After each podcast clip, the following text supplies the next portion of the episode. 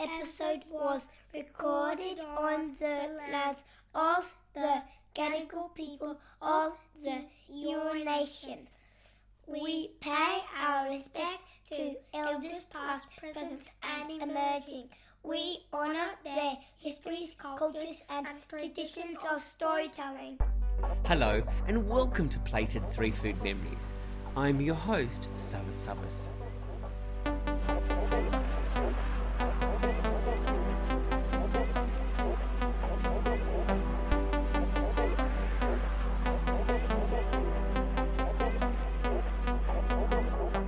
A quarter of a century, my catering company Plated has contributed food experiences for some of Australia's most extravagant and intimate soirees. Food connects us. It connects us to people, to places, and to moments in time. These memories shape who we are and what we value. So come and break bread with my guests and I as they share their food memories, revealing far more about themselves than what they've tasted. Deborah Frances White is the host of podcast The Guilty Feminist, a podcast that celebrates comedy, conversation you can't miss, and frontline activism. With over 90 million downloads, The Guilty Feminist is a podcast actor Emma Thompson believes is essential for the planet. Well, Tim Minchin does eyeliner. You could do eyeliner. That's you could do eyeliner. Yeah, but Tim Minchin does it because he's a cool man, Yeah. whereas I would just look like a lady. That's the androgyny thing, isn't it? I see what he's you androgynous mean. and it's cool. If he does it, it's saying, like- eyeliner. if you do it, it's eyeliner. yeah, yeah, yeah. How does that work? Mm, it's like a man bun. It's just a bun if I have one.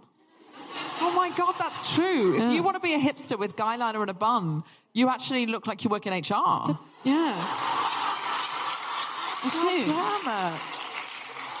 That's actually true. It's That's a nightmare. disappointing. You are women are limited again. Born in Australia, Deborah grew up in Brisbane and went on to study English at Oxford University.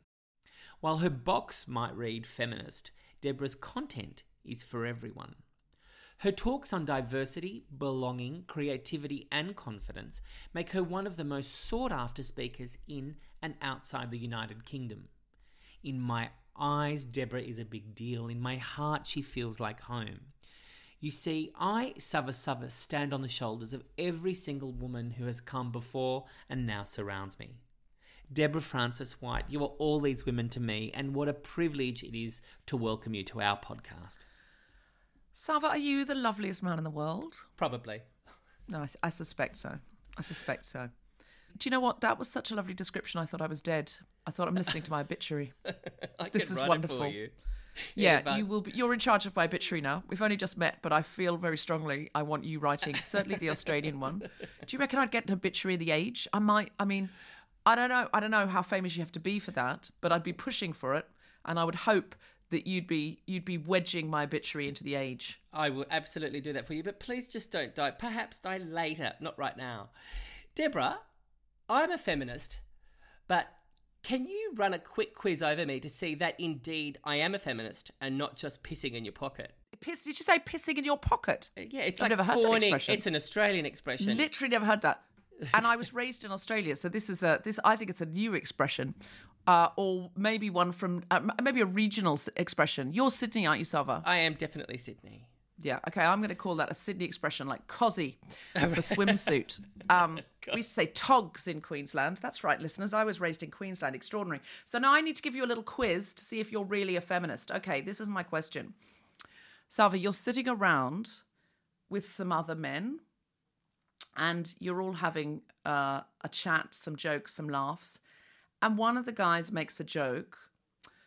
It's not overtly misogynistic, but there's something about it that makes you think that this table's laugh implies that women are the other.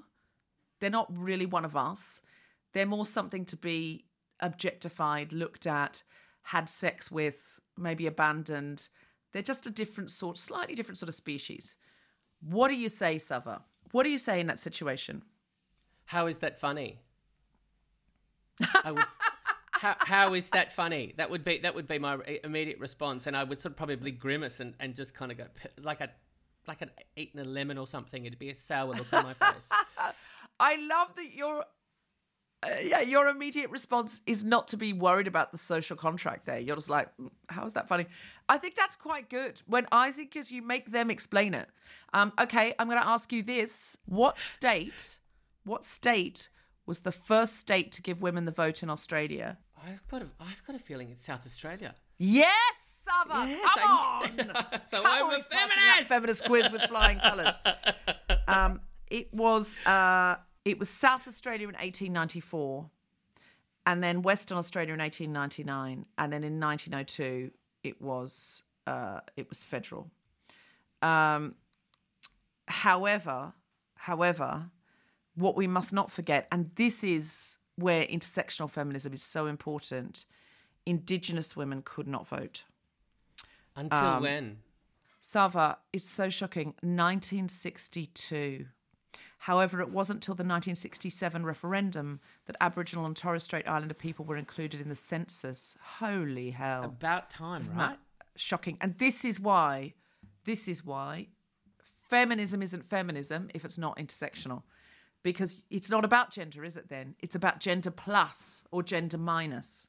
And so we always have to be very, very aware of that. Why is your brand of feminism guilty? I'm so glad you've asked, Summer. Um, so I started the podcast end of 2015, December 2015, and uh, things were changing. Um, it was just a time. Like I, I remember the conversations shifting with my female friends from our own personal love lives, our own personal careers, what we were wearing, where we were going, what we were doing, why we should have got this comedy job and they shouldn't have got it, or, you know, and that just shifted. It was like, it was just a seismic shift into justice how furious we were about about what we were what we were witnessing how we felt about the political state of the world and it was a bunch of stuff going on in the zeitgeist i think um, hillary clinton was just about to be in the white house which was exciting times first woman in the white house um, and that was a sure thing sava because the alternative was just implausible. And then we got the famous pussy grabbing tape. It was just implausible. It was implausible, implausible that he would get in. So my feminism became activated and I desperately wanted to be part of this. I'd always wanted to be a feminist. Um, when I was young, I was a Jehovah's Witness, and it, it's a very patriarchal religion. It's all run, everything's run by men. But I was always like very furious, even about what was in the Bible. I mean, I'm an atheist now, but when I, you know, uh, when I was younger, I was very religious, and what was in the Bible really irritated, like upset me about how women were treated. And I would have all these theories about why that was and how that was going to change. You know, anyway when feminism had a revival, like an, a socially a, a social revival, I was desperate to be part of it. But I thought, Sava, well, I'm a feminist, but I do things that I, these feminists I see in the media who are so strident and sure and fabulous. I was like, I don't think they're doing the things I'm doing. So I thought, I, I, I feel like in order to participate in this, I need to talk about the things that I'm doing that aren't very feminist and see if other people relate to that, risking that I might get kicked out of the feminist club. Um, but my friend Bridget Christie, who was one of those brilliant, strident, and incredible comedian and feminist, she said to me, You'll never find your audience till you say the thing you're scared to say. So I said, I'm a feminist, but. And one of the first things I confessed is, I'm a feminist, but one time I went on a women's rights march, popped into a department store to use the loo. I was in there, distracted trying out face cream. And when I came out, the march was gone. And I just had to put my sign in a bin, put my sunglasses on, and walk away because I was like, oh my God, I'm the worst feminist in the world. And when I said that, I thought, oh my God, they're just going to be like, what? But I had a very small audience. It was like 30 people, 20 of whom I knew by name. And uh, they all roared with laughter. And that tells me they relate. Either they've done that or something like it. And then so many women, when the podcast took off, which was very fast, so many women have said to me, oh my God, I've done that. And Sandi Toksvig came on our show. You know Sandi Toksvig, who hosts QI? Yes, yes. She came on our show and she said, I have to admit, I'm a feminist, but the very first big women's march, you know, the one post Trump, um, that, that was all over the world, the one, the London one. She said I spoke at that, I opened it, and then I went off to, I think it was somewhere like Claridge's for tea. She said because I just, she said I'm short, I find it really difficult to in a really big crowd. I just, I just thought, well, I've sort of done my bit by speaking. She said I've never confessed that to anyone, but I just couldn't handle the crowd, and I just thought, I'll just, I'll just, I'll just go. And she said it was only, it was like a really posh hotel that was nearby. And she said that was the only place we could find. So I end up in this posh hotel having tea and scones, thinking, oh my God, they're all out there marching for hours. And I'm like, I'm, I'm the worst. You know, and so like what I felt was, what was holding me back at times was guilt. So I'm thinking, can I speak up in this meeting and go, there are no people of color in this film. This is a this is a vox pops, and like, what? Why is this all white people? And just no one else has thought of that at this point. You know, this is you know, you know, 2016 or whatever, and I can see that. But am I entitled to speak up and say that if last night instead of watching the three-hour documentary about um, Maya Angelou, what I in fact did was watch a, a, a bingy marathon of Say Yes to the Dress. Like, who am I? who am I to be speaking up, judging others? So, this was a way of exfoliating guilt rather than keeping it in the body, because I believe when guilt is kept in the body, it turns into shame. And shame is luggage, it's something to be carried. It weighs you down and makes you less agile and less able. So, let's exfoliate it, put it on the table, laugh at it. If it doesn't matter, laugh at it. If it does matter, if it's holding you back, let's look at it. Let's put it on the table. Let's exercise, build muscle, let's change. Chilean writer Isabel Allende, who reminds me somewhat of you in the way that your writing offers safe passage and encouragement, she said, Until men and women have equal power, we have a lot of work to do. From your perspective, what does this work look like? Right now, people who are not of the dominant group, so say, for example, in the workplace, often. Um, you know, banking, law, any ancient profession, um, but most businesses were started for and by men. So even if now you've got 50 50, you know, in a big consultancy or something, 50 50 gender split in the rank and file, you will find that the top jobs, where the power base is, are still nearly all men.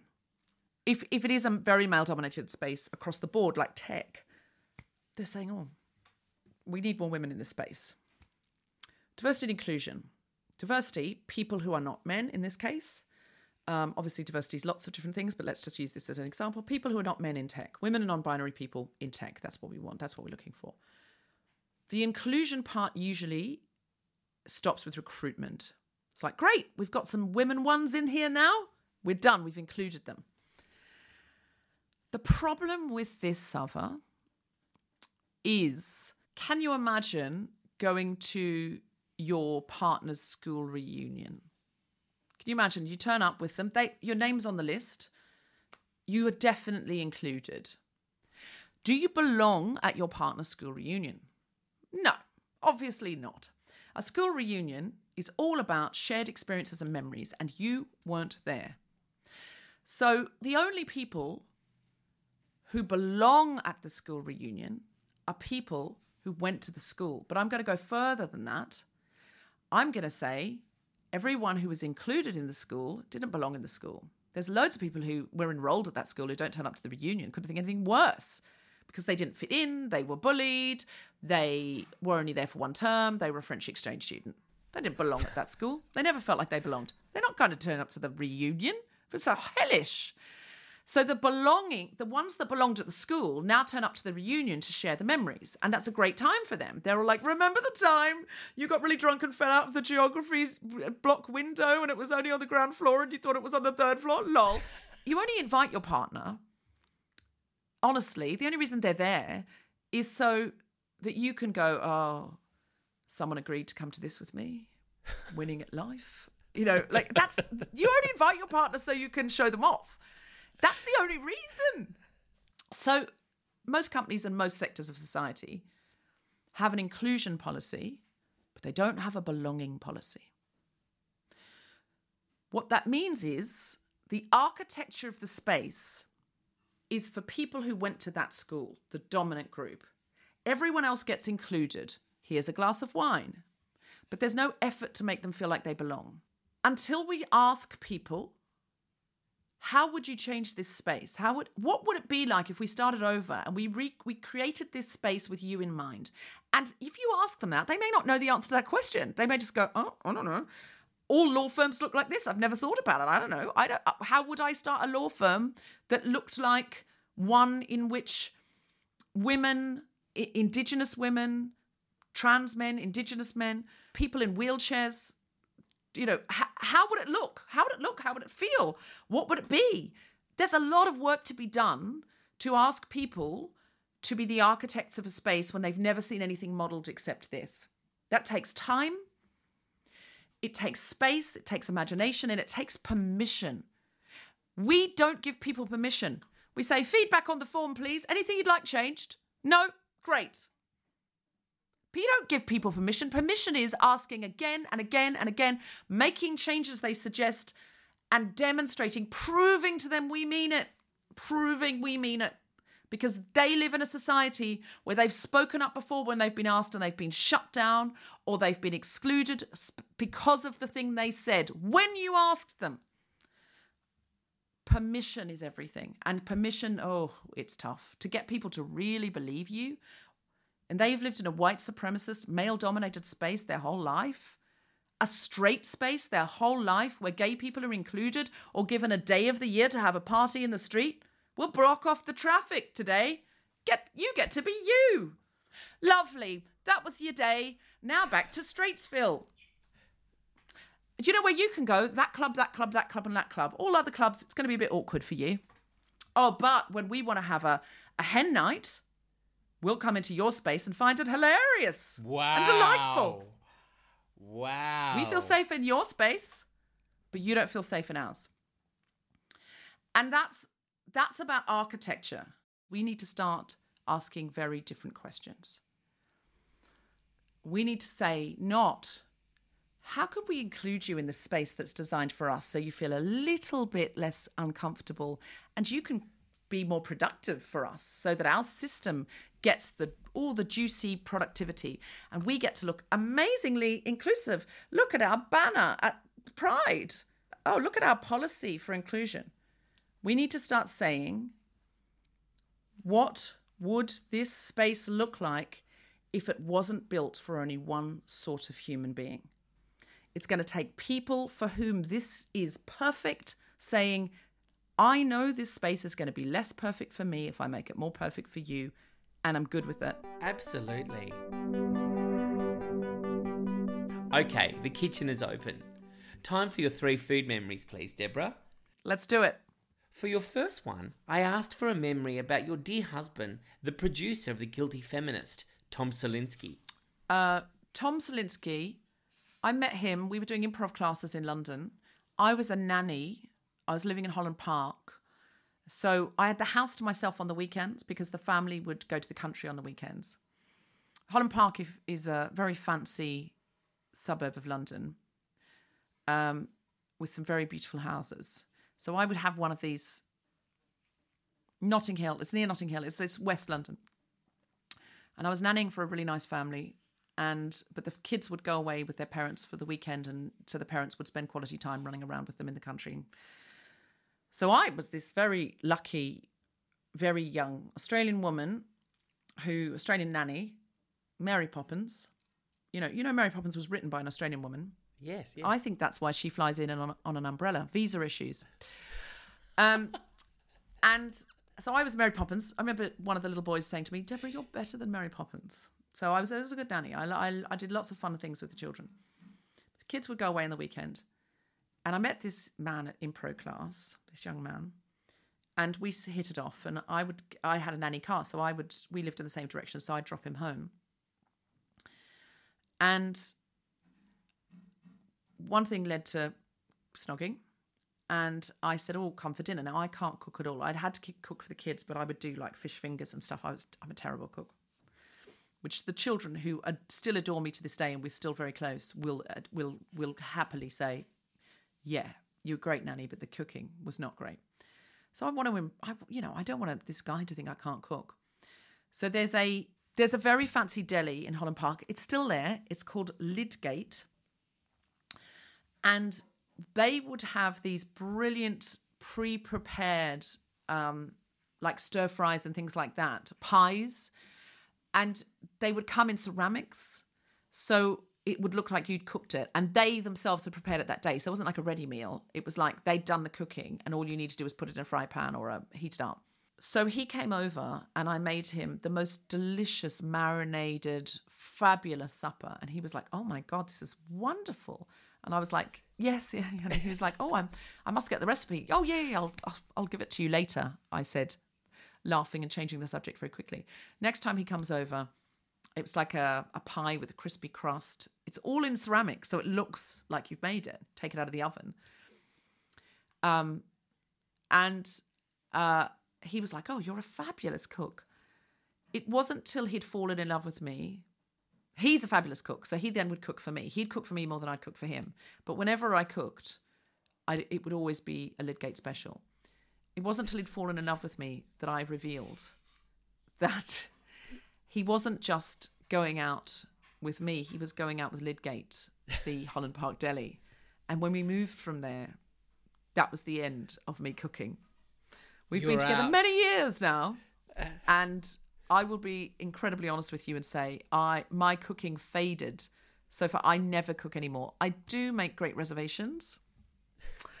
I make cocktails, I make introductions at dinner parties. All of those are phenomenal. Don't get me wrong. I, I bring I bring I bring the heft, but not really in the terms of cooking. If people come over for supper though, I often make the pudding, I make the dessert.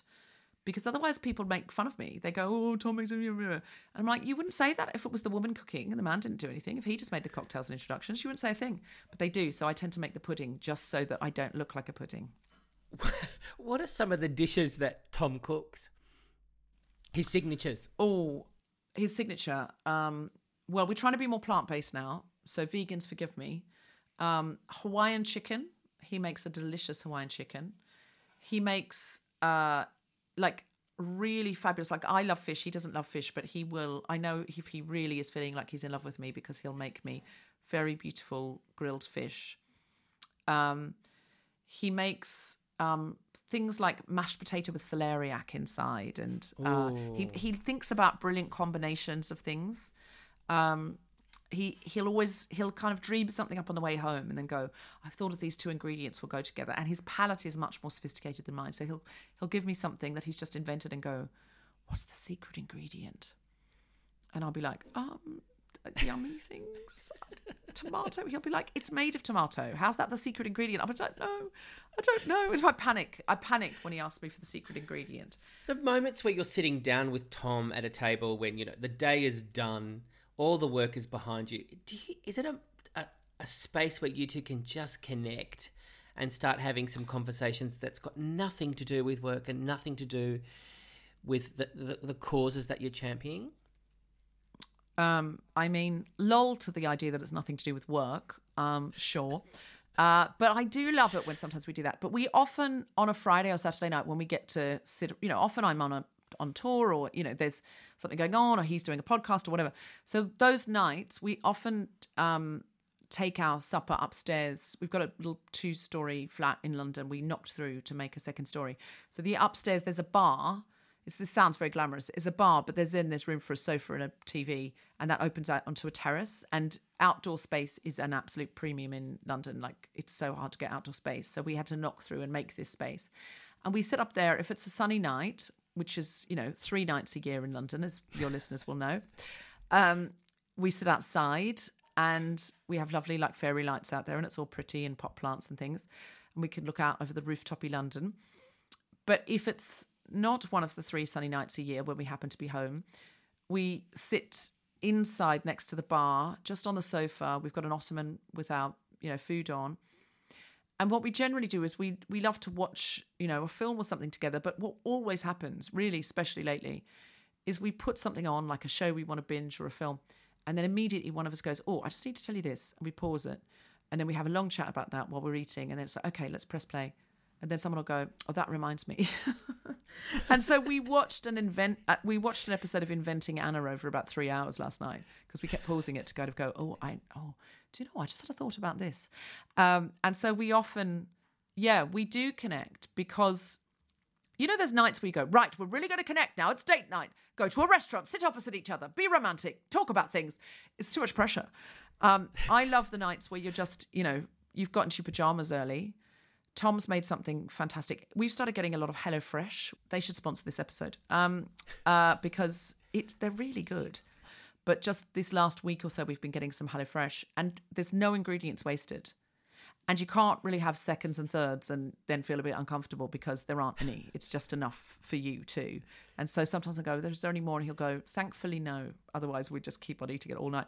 But it's it's so good because they bring you these fresh ingredients to the door. And he made me this beautiful vegetarian mushroom risotto that was so delicious. And we were just sitting there, really just loving this risotto and how fresh how fresh it was, um, and how lovely it was, and how much you know, you know, love had gone into making it. Um, and it was just really a really lovely moment. We had a glass of red wine, which I really do. I tend to have vodka soda with a dash of cranberry if anyone's buying me a drink after the show because I find that very clean and I don't get any hangover from it. But if I'm eating, sometimes like a lovely glass of red, and then you just it's just mellow, and then you just have a chat. So we're pretending to watch a TV show, but really we're not. That's that's what I love.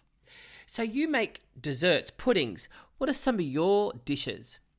Okay, so um, I mean these are really simple, so I apologize in advance for the simplicity. But sometimes the simple things are the best. If you take demerara sugar, brown sugar, and then you gently warm some butter in a pan, and you pour the sugar over the top, and you mix it all in. Um, it makes a beautiful caramel sauce. Then, if you put chopped bananas in that, you get these amazing caramel bananas that are so delicious. And then you put soft white vanilla, ideally Haagen Dazs, but fill in your favorite brand of vanilla ice cream here. And then you pour, pour the caramel sauce over the ice cream and you deliver it to the table so that the caramel sauce is melting into the ice cream and and melting over these warm bananas. Mm-mm-mm. And see, that's something I can make and I can trust myself to make. And I'm not going to be faffing and I'm not going to be panicking. And it's not going to be like, these brownies are burnt now. What have I done? Why did I begin this horrific, horrific endeavor? So I tend to make very simple things like that. So, Deborah, I'd like to move on to your second food memory. So my second food, memory is um, uh, I'm in America. I'm a nanny. I'm uh, it's this is before Lidgates. Uh, this is before I've met Tom. Um, I am l- nannying in Connecticut, and every weekend and some evenings I go to New York City because I'm one hour on the train from Grand Central. So I live in this very beautiful, leafy, uh, beautiful, like Connecticut. You know those big houses you see in Christmas films in America that you think, well, they're just in movies. They're not. They're not. They're not just in movies, Sava. They're real. That they hang Christmas lights. They they go uh, they go trick or treating at Halloween. It's they have tailgate parties and you know it's it's it's all real. You think it's just in I don't know for some reason I was always like that's a movie thing. No, no, it's a real thing. So I was living there and I was hanging out in New York a lot. I had friends in New York, had friends in Connecticut. And one of my Connecticut friends said to me, What I like to do is go to New Haven, which is where Yale is. And it was like an hour and a half drive from where we were in Connecticut, um, maybe two hours. And I go there just to have a Sally's pizza. I was like, What? You drive like two hours for a pizza? She was like, Yeah, I drive two hours for a pizza. She was like, It's a real treat, but I think about it all week. I, I just get so excited about it. Drive there, or you can jump on the train if you want to have a couple of beers with it. And I was like, well, why is this pizza so good? She said, it just is, it's just the greatest thing in the world. I was like, it just seems like a long way to go for a pizza. And she was like, all they serve there is pizza and beer, nothing else. Like they serve Rolling Rock in bottles. There's no other options. And she was like, You don't want any toppings. I was like, You don't want any toppings? She was like, You don't want any toppings. I was like, Well, I will want some toppings. You don't want any toppings. She said, It's just the dough, the tomato sauce, and the cheese. That's what it is. She was like, You can have toppings, but you don't have any toppings. You shouldn't. I was like, "Oh, all right. Well, I thought, well, it'd be nice to see Yale because Yale's like Oxford. It's lovely. So it's like, I'm always up for an adventure. But it did seem bizarre that she was like, we are just going for the pizza. We can have a wander around, but that's not why we're going there. So we get in the car. It's lovely drive and everything. But I'm like, there's no way this pizza can be this good. There's no way this. She said, you know, some celebrities fly in Sally's Pizza to Europe. I was like, she was like, it's never going to be as good though. It's going to be cold. You're going to have to heat it up.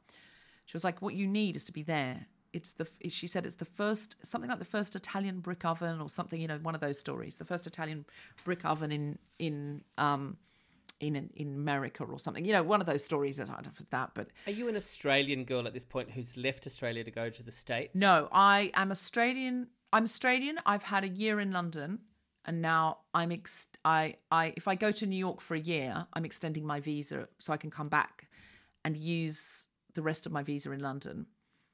Um, however, they actually changed the law during this time so that I couldn't use the rest of my visa. Lol. so I had to do some gymnastics. But so I'm I'm there. Um, my friend Debrin says, "Come on, get in the car. We're going for pizza." We get there. There's a queue, and I start to realize this is a big deal. There are there are New Yorker cartoons about Sally's Pizza, like actual classic, old fashioned 1960s New Yorker cartoons about Sally's Pizza. I'm like, what? We queue. We finally get in. It's just booths, pizza, beer. She's right. I'm like, I might actually have a topping. She's like, you're not having a topping. This is what you're having. So we order a classic Sally's, like a margherita. Out it comes. It fills the table. I cut a piece off. It is like angels are crying on my tongue. It's beyond any experience I've had with food before. I don't want to talk to anyone while I'm having Sally's pizza. It is just an extraordinary religious experience. Do you make pil- Do you make pilgrimages back to uh, to New York especially for it? Yes, I do. Yes, I do. I've been many times. I t- I've taken Tom, but I, I hype it up to people. I go, okay, we are going to get a train to New Haven just to have this pizza. They're like, you know, and I'll I'll show you around Yale. There's an incredible dessert place called Cornucopia. We'll go to, but we don't eat before we get to Sally's Pizza. Like we eat very lightly because you want to have all the pizza. You want to have room and you want to enjoy it. You don't want to be like you know going, oh no, I can't fit this in. So, and everyone's always like, okay, Deb, we, you know, this is the greatest pizza. And then they're every single time I've taken anyone there, they're like, oh, you're not wrong. Okay, okay. So yeah, that's to be, if I could have like a last meal on earth, it would be Sally's Pizza. Sally's Pizza and a Rolling Rock. Just quickly before we move on to your third food memory, I want to know if food was an actor, what item of food, what particular bit of food would play you in a film? Ooh, uh, it would be an ice cream sundae with chocolate, hot chocolate fudge sauce. Would be a shapely glass that would sort of have my figure. You know, it would be kind of out at the bottom, in and out, up again. Uh, and you'd see the chocolate sauce running through the vanilla ice cream. Any nuts? Warm. Yeah. Um. I as it's representing me, I'm going to say no nuts, thanks. I don't want to put that out into the universe. Um. she's a bit nuts up top. No, no one, no, no, no one needs that. It's just going to be pure and classic. It's going to be vanilla ice cream in a in an hour shaped glass, and it's going to be the best chocolate fudge sauce you've ever had in your life. Um, and I think maybe there's going to be a saucy little cherry on top.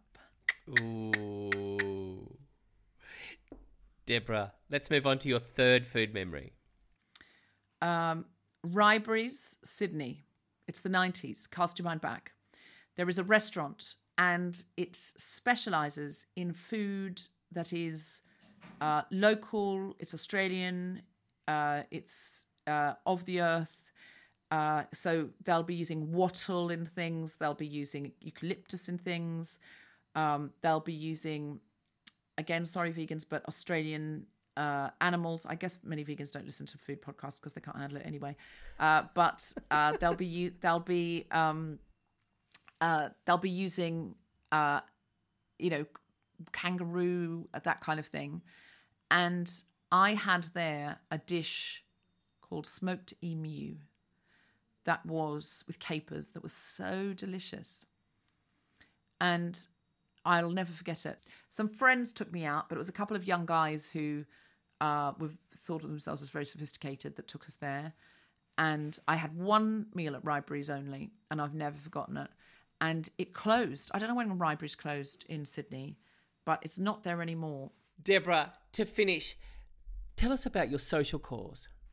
Choose Love. They are a global organisation. It was started in a grassroots way when the Calais jungle in northern France was started, which was a patch of land refugees were allowed to have by the French government to build shelters, school, a school, you know, places of worship, uh, shops, you know, and just to where they couldn't get visas and they were just stopping there for a while. It was a place that refugees could rest, restore, build, have something of their own as they were stateless.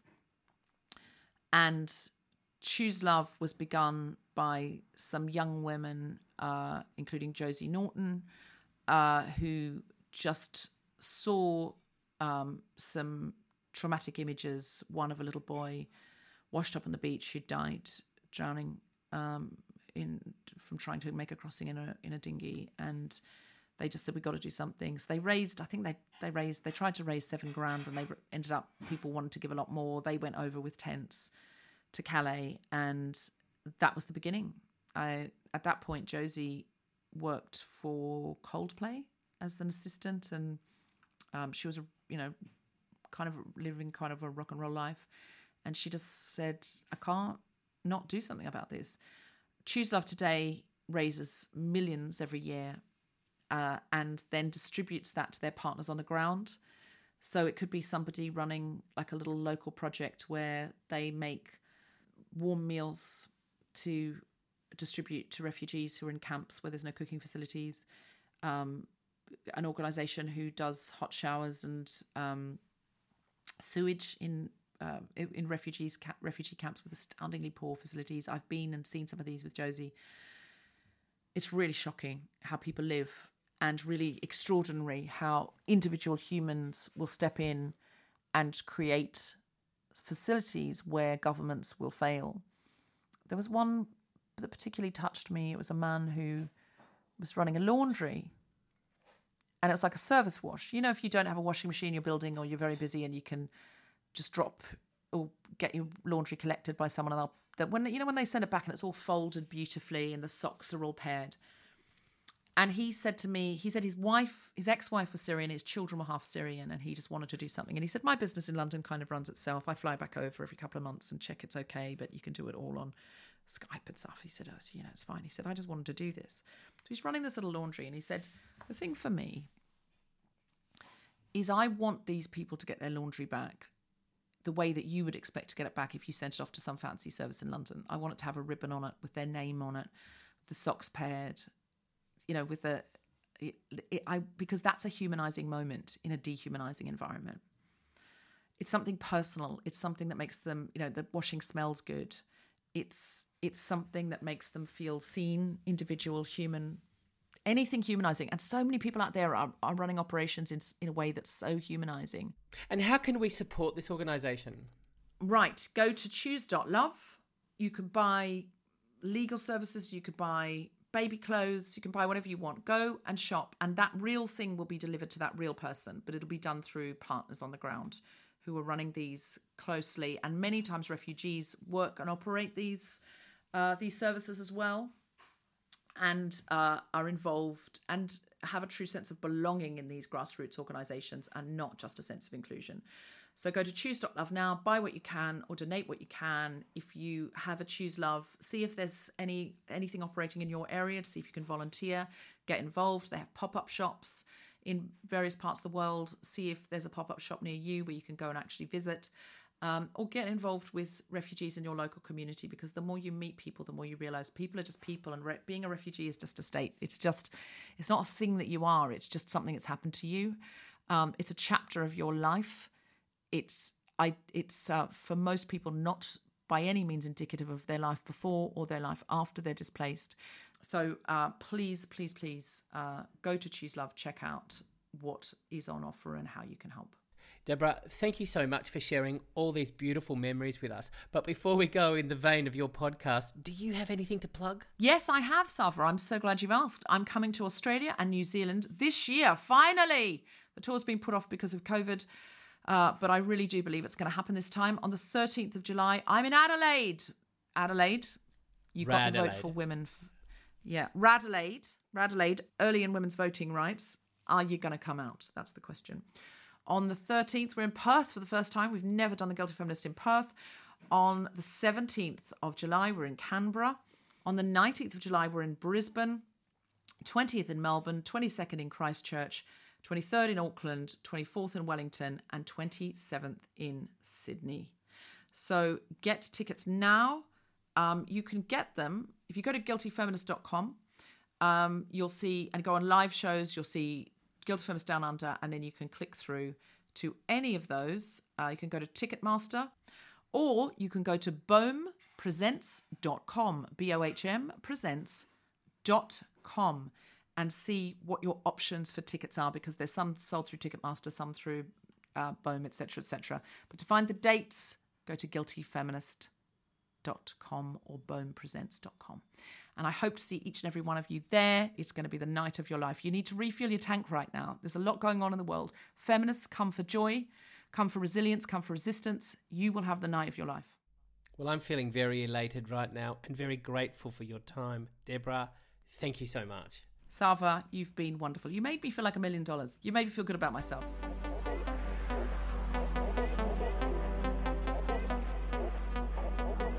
Thanks for listening to this episode of Plated Three Food Memories. We'd love it if you'd tell your friends about us, write a review, and share and spread the plated vibes. Make sure you tune in to next episode as I chat with Robin Matthews, Principal of Inner Sydney High School, Sydney's newest and shiniest education hub. Plated Three Food Memories is created in partnership with World Stories, produced and edited by Lauren McWhirter, an original score by her husband, Russell Torrance.